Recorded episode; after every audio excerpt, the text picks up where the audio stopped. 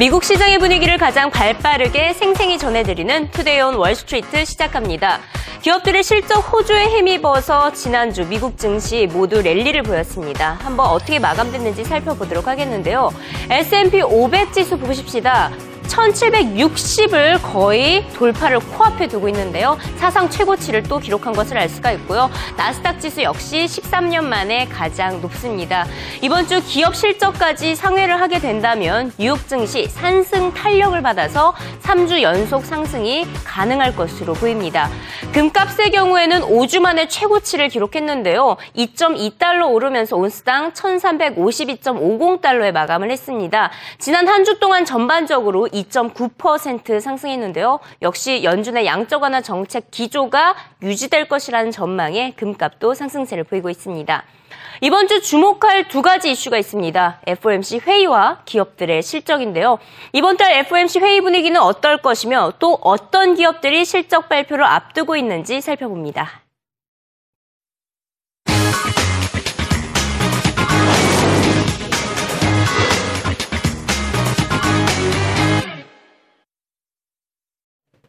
이번 주 어떤 이슈에 주목해야 할까요? 크게 두 가지가 있습니다. 우선 첫 번째, 연준의 FOMC 회의입니다. 현지 시각으로 29일부터 이틀 동안 진행될 연준의 FOMC 회의에서는 양적 완화 정책 지속 여부와 기준금리를 결정하게 되는데요. 시장에서는 큰 차이가 없을 것이다 라고 예상을 하고 있습니다.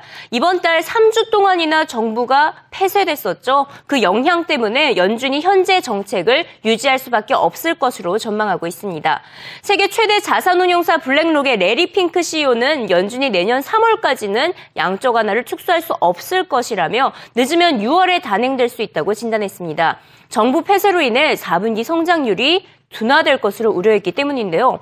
그래서 이번 FOMC 회의에서는 양적 완화 정책보다는 연준이 앞으로의 미국 경제를 어떻게 전망하는지 이것에 주목할 필요가 있겠습니다.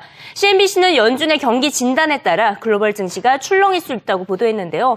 연준의 양적 완화 축소 시기를 내년 3월이나 6월로 점치고 있는 월가 전문가들을 만나봅니다. going to force the Federal Reserve to push off the tapering at the very least to March, but maybe as late as June until you see better understanding of what this is going to have to do related to the economy? Well, the economy right now is unclear. We've got a data backup because of the shutdown. And when the data does start coming through, the shutdown is going to distort it until, on the payroll side, till December. So we don't get a clean read on the labour market till January. That doesn't leave a lot of time if the Fed's going to taper in March. Now, I know that seems to be the consensus at the moment, but uh, actually, my guess is they're going to want to see some more data. I don't think the data is going to be great, and there's not enough of it by March, I think, to get them moving. Urian, do you, what do you think about this? I, I agree. Um, you know, we've had this Goldilocks environment for the last year, very slow but stable growth, a very easy Fed, no inflation, and the Fed, of course, tried to uh, tee everyone up for a taper over the spring. You know, we were talking about it back then. And then at the last minute, they had the free option to do it, and they didn't take it. And um, you know, it makes you wonder a about their communication strategy because it really was quite muddled. And I think the bigger question. So I agree with Ian that it probably could be March or later. I think the bigger question is how are they going to do it when they do it? Will they just say, "All oh, this pre-announcement doesn't work. Let's just go ahead and, and surprise the market"? 내년부터 연준의 분위기가 확실히 달라지는 것에 양적거나 축소만 있는 것은 아닙니다. 바로 투명성이 강화된다는 점인데요. 연준과 관련된 소식을 전할 때마다 제가 자주 듣고 있는 것이 바로 투명성이라는 단어입니다. 영어로는 transparent라고 하고 있는데 그 이유는 바로 연준의 차기 의장 자넷 옐런의 별명이 Mrs. Transparent입니다. 그만큼 옐런은 시장과의 소통을 중심하는 인물로 꼽히고 있기 때문에 내년부터는 연준으로 인한 시장의 혼란은 없을 것이라는 전망입니다. 이런 가운데 연준이 이번 달부터 성명을 발표할 때 보안까지 강화하기로 결정을 했는데요. 지금까지는 연준이 항상 성명 발표 10분 전에 기자들에게 성명 내용을 배포를 해왔습니다. 이제는 연준이 공식적으로 발표할 발표하기 전까지는 기자들의 인터넷 접속과 휴대전화 소지를 규제하기로 결정했습니다. 또 재무부에게도 미리 전달했던 성명을 연준이 먼저 발표한 후에 전달하기로 결정했습니다. 이 같은 조치는 지난달 연준의 성명이 발표되기도 전에 금 선물 거래에서 대규모 단타 거래가 이루어지면서 성명 내용의 사전 유출 논란이 커진 바 있었기 때문인데요. 보안과 투명성이 동시에 강화될 연준의 새로운 행보 기대가 됩니다. 자, 이에 대해서 월스트리트 저널의 연준 출입 기자의 의견은 어떨까요? CNBC와 인터뷰를 가졌는데요. 그의 입장을 들어보시죠. Well, I mean, the, the Fed, in its defense, has tried to become more transparent. They, for instance, have press conferences every quarter right now. Uh, and they have minutes that go out after every policy meeting. I, and I think the problem you identified is that is not that they're not transparent enough. It's that the message they're sending is very muddled. I think those are two different issues. Uh, I don't know how they solve the, the second issue. But you know, I get emails every day in my inbox kind of detailing how many bonds they're out buying in the market every single day. They put a lot of information out there on what they're doing. The question is whether what they're doing is right, and we could have a, a discussion about that. 자, 연준 이야기가 나와서 그런데 이 지난주 금요일에 이 시간에 제가 레리 서머스 전 재무장관이 CNBC Closing Bell 프로그램에서 단독 인터뷰를 갖고 있다라고 언급을 한 바가 있었죠. 자, 인터뷰 내용 가운데 제 귀를 사로잡았던 것은 바로 연준 정책에 대한 그의 입장이었습니다. 차기 연준 의장 후보로 거론됐던 인물인 만큼 과연 그가 현재 연준이 진행하고 있는 통화 정책에 대해 어떤 입장을 갖고 있는지 이 공식적인 입장이 정말 궁금했었 있었는데 입장을 밝혔습니다. 역시 시장이 예상했던 대로 연준의 양적 완화 정책을 비난하는 매파적인 발언을 가졌습니다. 자산 버블을 야기할 수 있다며 재정 정책이 더 효율적이라고 밝혔는데요. 또 자신이 연준 의장 후보직에서 사임한 것은 국가를 위한 결정이었다고 덧붙였습니다. 레리 서머스의 단독 인터뷰 확인합니다. It's wrong to be relying on monetary policy as the main driver of the economy when you're in the liquidity trap. It's wrong because we're not sure how large the effects of it are. We haven't been in this kind of territory with quantitative easing and forward guidance and the like before.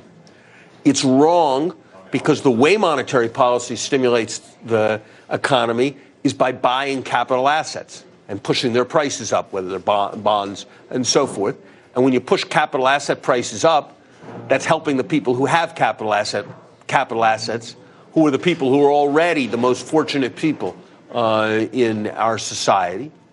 It's wrong because it runs the risk, but the impulse from the Fed, it seems to me, should be towards expansion. It seems to me the real questions are not so much precisely what timing they engage in, but can we create an economic environment in which uh, we don't have to rely on extraordinary monetary policies to uh, push the economy uh, forward. And that's why I have been such a harsh critic of austerity, have emphasized the importance of fiscal policy, but have also emphasized uh, the importance of measures to promote uh, private investment and to promote exports because we need demand anywhere we can get it. Real quick, why did you take your name out of the mix for the Fed chairman job? My letter answered uh, that question given where things were at uh,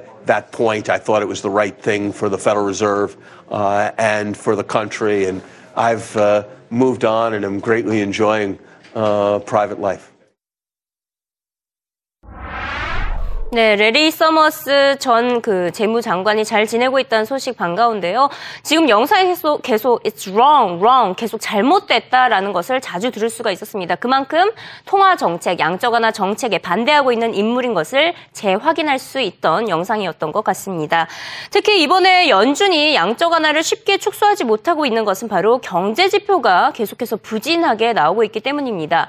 최근 주말 동안 전해진 미국 경제 지표 역시 실망스럽게 나 나왔습니다. 9월 내구재 주문 지수가 한 달 만에 3.7% 상승하며 시장의 예상치를 뛰어넘었습니다. 이것만 보면 호재로 보이죠? 하지만 그 속을 자세히 들여다보니 그닥 호재는 아니었습니다. 항공기와 자동차 주문을 제외하고는 모두 감소했기 때문인데요. 특히 기업 설비 투자를 가늠할 수 있는 주문 지수는 1.1% 감소하면서 앞으로 기업 투자가 부진할 수 부진해질 것이라는 것을 시사하고 있었습니다. 이번 내구재 주문 상승은 온전히 보잉 효과에 불과했다는 CNBC 기자들의 분석 들어보시죠. More than expected. Durable goods September up 3.7, up 3.7. Our last look had a subtle change from up one tenth to up two tenths. Let's look at the internals. Take out transportation. Here's where the number goes off the rails, down one tenth. So you can see it's affected by transportation, a volatile series. Important, but not necessarily sustainable on a month over month is what has driven the number up 3.7 is essentially Boeing, and Boeing had a huge number of orders, uh, and that's filtering through. So, uh, aircraft, non-defense aircraft, civilian aircraft, up 57.5%. That's not inconsequential for the economy. But Rick is absolutely correct that there's a, there's a bit of a slowing here when you look at the ex transportation part. The revision to August. 이번 주 주목할 이슈 두 번째 짚어보도록 하겠습니다. 바로 두 번째 기업들의 실적입니다. 지금까지 S&P 500에 상장된 기업들이 실적을 발표한 기업들 가운데 68%가 시장의 예상치를 상회한 순익을 나타내고 있습니다. 어, 지금까지는 뭐 양호한 상태다라고 보시면 되겠는데요. 그렇다면 이번 주 기업 실적 어떤 기업들이 발표를 앞두고 있는지 살펴보도록 하겠습니다.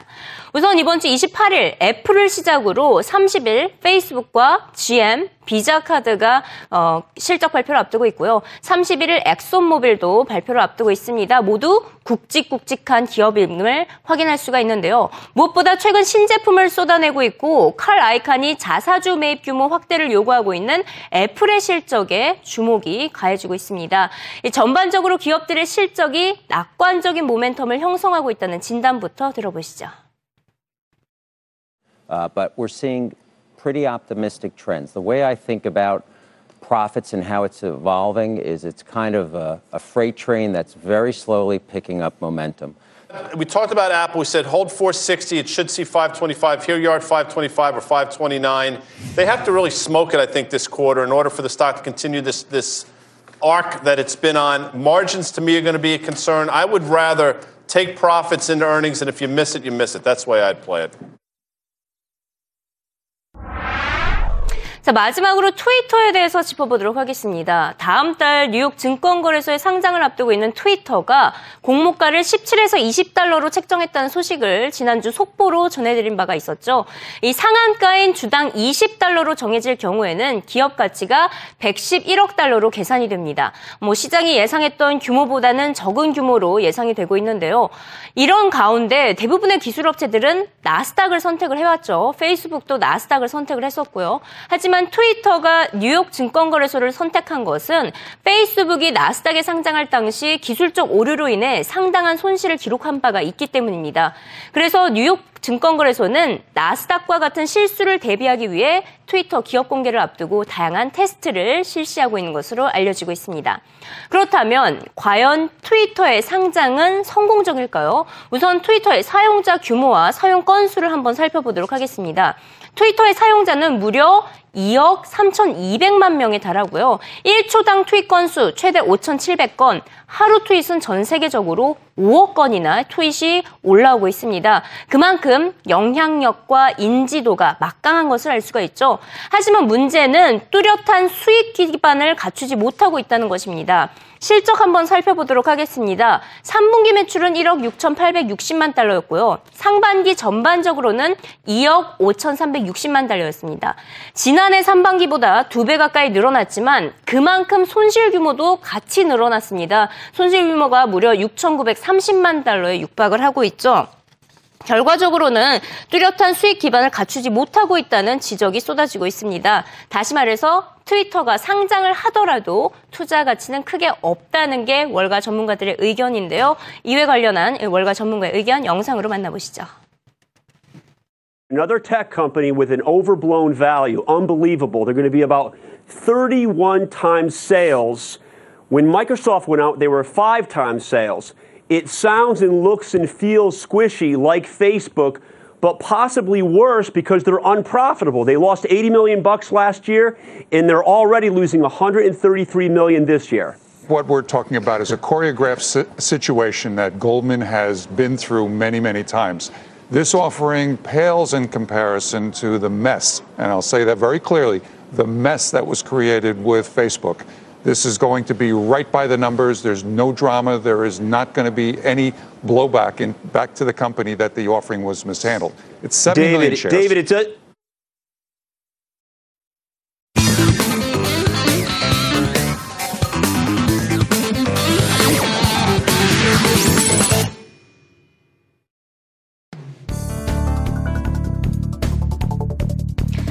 시각 5시 45분을 지나고 있습니다. 지금 현재 CNBC가 어떤 소식을 헤드라인으로 전하고 있는지 함께 살펴보도록 하겠습니다.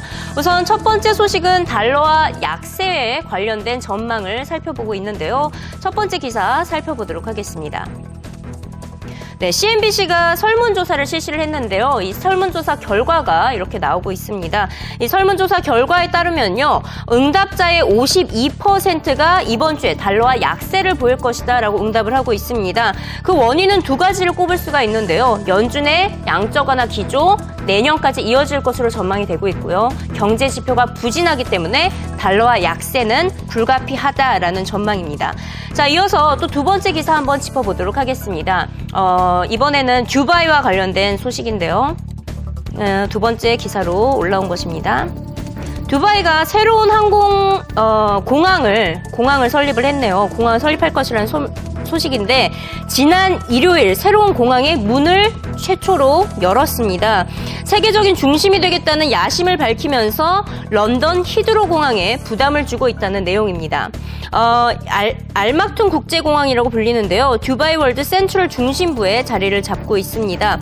2030년까지 무려 어, 1억 6천만 명 정도 수용이 가능하도록 하겠다라는 것을 어, 확인할 수가 있는데요. 이렇게 된다면 이용 승객 수로는 세계 최대 규모가 될 것으로 전망이 되고 있습니다. 자, 마지막으로 IT 업체에 관련된 소식 한번 짚어보도록 하겠습니다. 여기 스타트업 버블이라고 돼 있죠. 스타트업 하면 기술 업체들이 막 어, 창업하는 업체들을 말하고 있는데 이 업체들이 버블이 끼었다라는 내용을 담고 있습니다.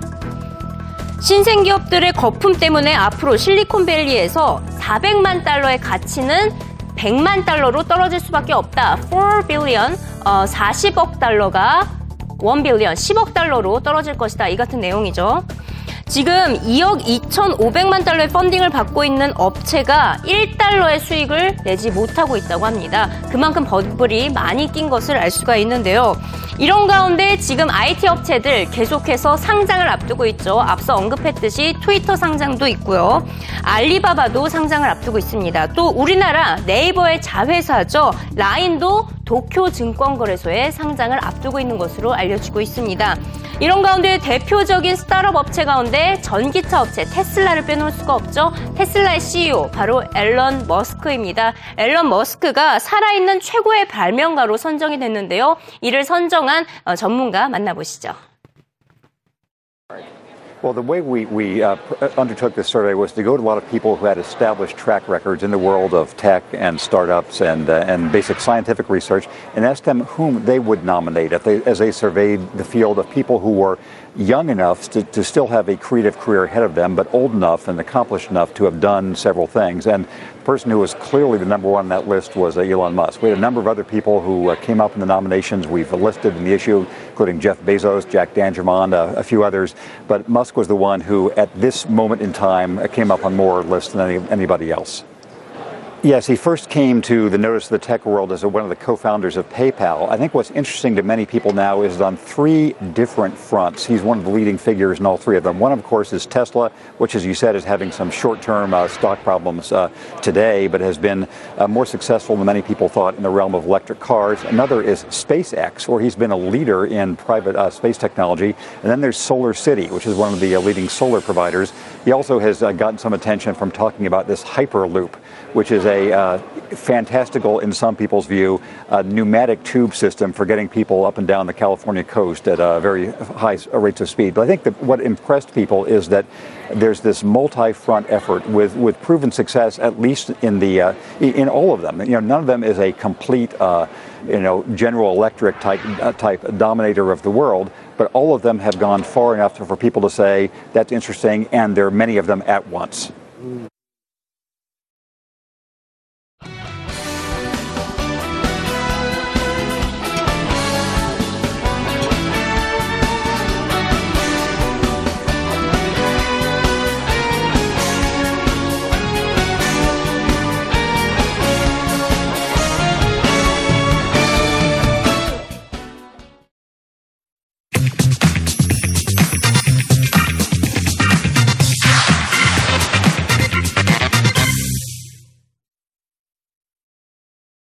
안녕하세요. 월가의 흥미롭고 재미있는 소식 모아보는 시간 와글와글 CNBC 오진석입니다.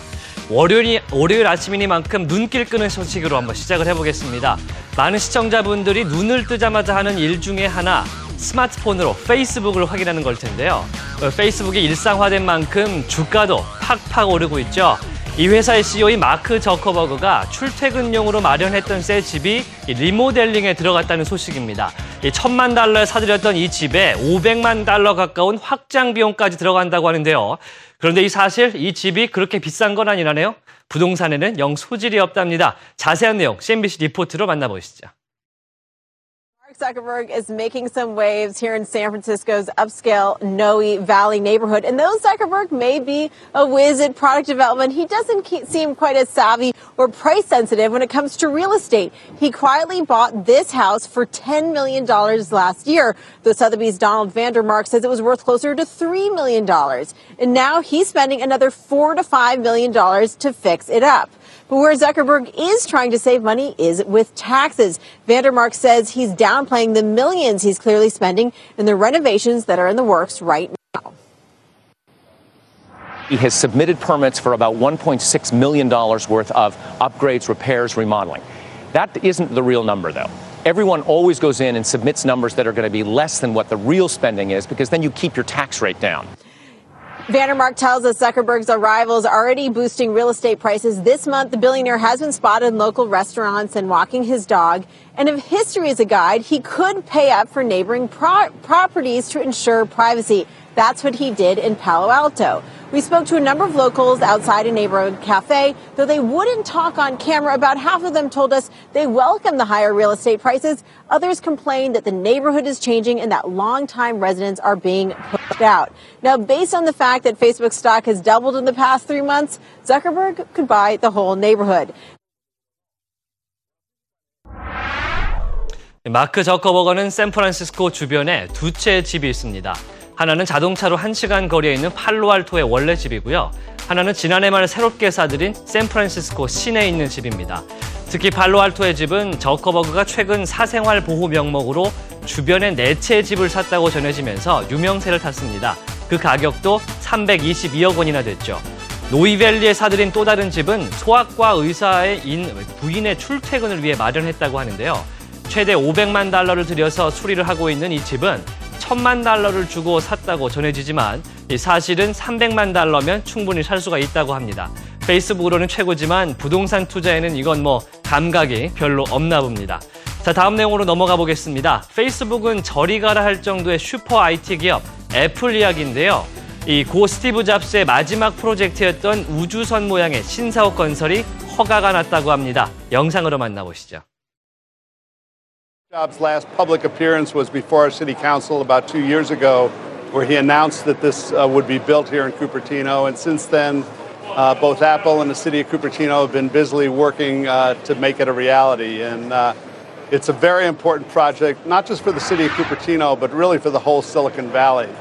Um, Apple has a major presence in Cupertino right now with uh, 9,000 employees, and uh, it's just going to get bigger. And as I say, it's a lot of direct benefits to the city and to the valley, but a lot of indirect benefits as well.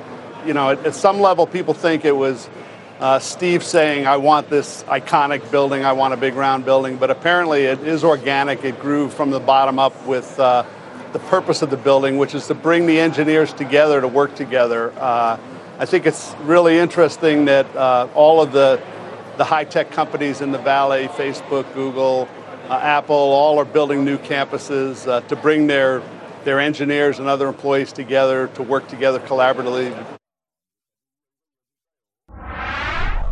마치 영화 스페이스 오디세이에 나올 것 같은 우주선 같은 원형 구조물, 애플이 앞으로 짓게 될 신사옥 건물입니다. 이르면 올해 말에 착공해서 2016년에 완성할 것이라고 하는데요. 실리콘밸리의 옛 HP 사옥 건물 부지를 포함해서 이 전체 71만 제곱미터 규모로 들어선다고 합니다. 여기에 입주하는 임직원 수만 12,000여 명. 이 신사옥 건축에 들어가는 비용만 해도 50억 달러죠. 5조 3천억 원에 달한다고 하는데요. 스티브 잡스가 세상을 떠나기 4달 전임, 4달 전입니다. 2011년 6월 신사옥 건축 허가를 위해서 시의회에서 설명회를 가진 지 2년 4개월 만에 내려진 청신호라고 할 수가 있겠습니다. 투병 생활 말기에 마지막으로 대중들에게 모습을 드러냈던 그 당시의 잡스가 생각이 납니다. 자, 이상으로 오늘 준비한 내용 여기까지입니다. 저는 오진석이었고요. 지금까지 와글와글 CNBC였습니다.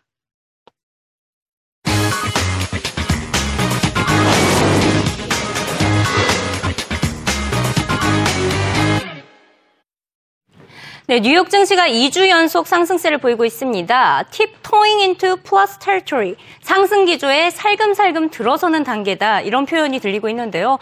하지만 CNBC는 버블 가능성을 간과해서는 안 된다고 말하고 있습니다. 정부 폐쇄 타격으로 소비자 심리 지수가 많이 꺾였기 때문인데요. 아직은 샴페인을 터뜨리기에는 이른 시점으로 보입니다. 네, 지금까지 이승이었고요. 내일도 생생한 글로벌 금융시장 소식으로 돌아오겠습니다.